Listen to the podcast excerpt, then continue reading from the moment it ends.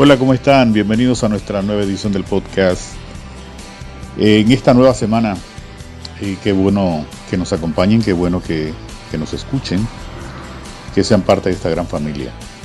En la fecha de hoy quiero, como siempre, eh, tocar algún tema que, que en realidad me cuesta, me cuesta un poquito, por ejemplo, el de, el de la fecha de hoy es con respecto a un polémico caso que se ha estado dando pues, en nuestro país en cuanto a las becas, ayuda económica y social. Y no soy de meterme en política, no soy de meterme en este tipo de temas. Trato de estar lo más alejado políticamente posible, porque es una, una línea muy delicada. Pero no puedo quedarme callado ante esta vergonzosa situación.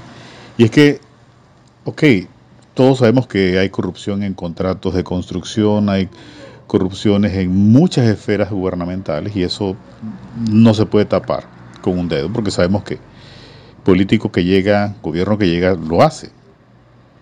Pero ya tocar esa parte que se juega con la educación, con las posibilidades de educación de, personas que realmente lo necesitan para beneficiar a otros que simplemente por ser partidario político o tener alguna influencia en el gobierno, a eso sí les benefician, eso sí mmm, me llegó al hígado, como decimos en buen panameño.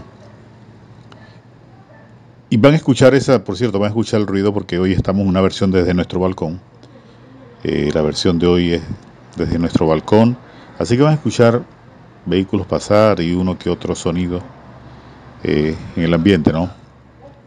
Pero volviendo al tema, eh, molesta porque siempre se dice que el que quiere estudiar estudia, el que no quiere estudiar, pues por muchas uh, oportunidades que se le dé no lo va a hacer, pero también ¿qué, tanto ayudamos a que esto se realice. Yo, yo me opongo a que simplemente por tener una influencia política, y no es influencia política para ayudar a alguien que lo necesita, es influencia política para ayudar a alguien que realmente puede cubrir esos gastos.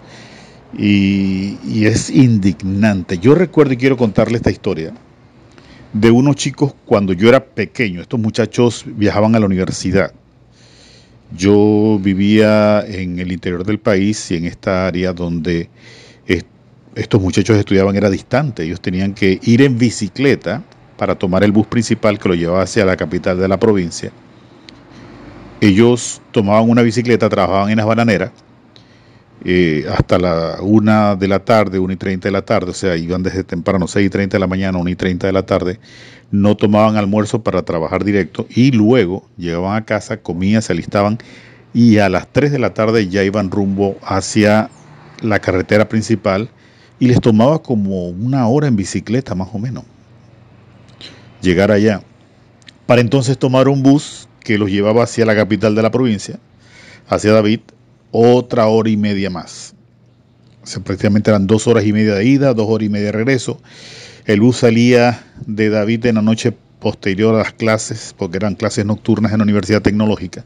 Y todos saben que estudiar en la Universidad Tecnológica no es fácil, es por el tipo de materias que se da allí. Será las 11 de la noche de David hacia eh, Puerto Armuelles y en el camino ellos se quedaban llegando a Puerto Armuelles y tomar otra hora más en bicicleta en la oscuridad. Estos muchachos estaban llegando una y media de la mañana aproximadamente a casa para entrar a trabajar el siguiente día a las seis y media de la mañana. Y sacrificios que se daban, sacrificios que con ese trabajo que tenían pagaban el autobús que tenían que llevarlos a, a ese destino. Y lograron esto. Estos muchachos no lo hicieron con ninguna beca, ningún auxilio económico. Y bueno, gracias a Dios ya son profesionales. Por mi edad, asumo que ellos ya deben estarse jubilando. Eh, o ya están jubilados fue hace mucho tiempo. Pero ¿cuántas, ¿a cuántas personas que, que necesitan esa ayuda? Porque ellos trabajaban y podían pagar el autobús, que no era nada barato en ese entonces, ir hasta la capital de la provincia.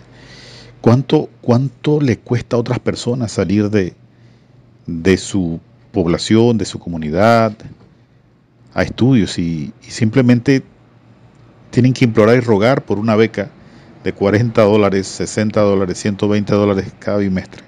Trimestre.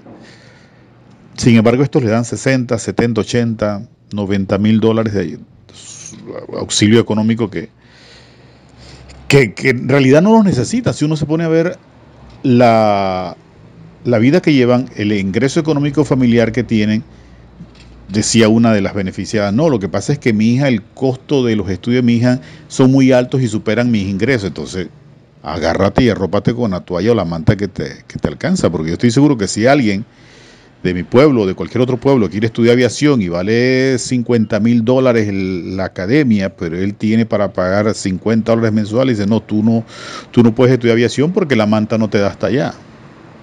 Confórmate y estudia para otra cosa, ¿no? Porque es mucho dinero en el préstamo. Pero en este caso sí, pues sí, se, le tenía que dar los 60, 70, 80 mil dólares de, de ayuda económica. Y es triste porque se atenta contra los estudios futuros de la población que en realidad... Mire, ustedes no tienen idea la cantidad, y, lo digo porque tengo familiares que son misioneros, familiares que son maestros.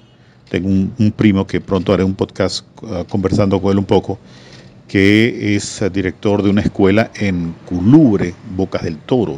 Son horas dentro del área comarcal que tienen que ir en bote y luego cruzando montaña y hay muchachos que tienen las calificaciones, tienen el deseo, pero simplemente no, estudian una carrera y terminan haciendo o terminan siendo agricultores trabajando, pues ganándose el, dinero de bien, pero no esos profesionales que yo quisieran llegar a ser. Porque no tienen dinero para venir a la capital, no tienen dinero para ir a capital de provincia si quiere estudiar. A esa gente es que hay que darle la ayuda económica.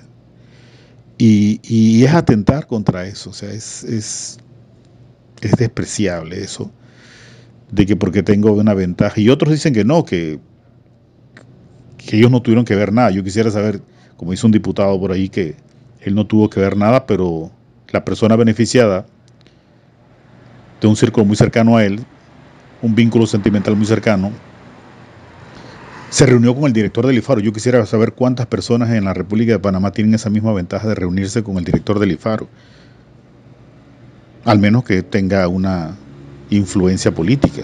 Pero estoy seguro que si esa muchacha no fuese sido o no hubiese tenido ese vínculo sentimental con ese diputado, jamás hubiese podido reunir con el director del IFARO. Como todos sabemos que pasa cuando alguien tiene una cercanía política o influencia política. Entonces, todos se arropan con la misma manta de la corrupción. Entonces, muchos dicen, bueno, critico esto, critico esto, pero todos cojean de alguna pata, como decía la abuela. Y, creo que es hora que, sepamos bien a quién vamos a elegir en las próximas elecciones. Ya no se puede hacer nada, ya falta poco para las próximas elecciones, hacer muy ahorita simplemente observar, hay que observar, apuntar, anotar y cuando salgan del poder pues levantar las acusaciones para que sean juzgados porque ya no van a tener influencia política cuando ya no estén en el poder. Entonces ahí vamos a... Ellos van a decir que es persecución, pero persecución del delito, no de la persona. Así que ellos van a tener que pagar caro esto. No los reelijan, no vuelvan a estar con ellos. Y sobre todo no sé quién estaría dispuesto a darle un voto a una candidata presidencial, la cual tomó ventaja de su posición política. Y en su eslogan de campaña es velar por el pueblo. Yo creo que vela más por otros intereses. Así que seamos sabios, pidámosle dirección a Dios a que nos diga en realidad qué persona puede elegir, eh, a quién podemos eh, designar en esos puestos y que sea de beneficio común y no individual como lo hacen ellos. Bueno, espero que tengan un buen fin de semana. Esperamos vernos la otra o escucharnos la próxima semana a través de nuestro podcast. Que tengan muy buen día.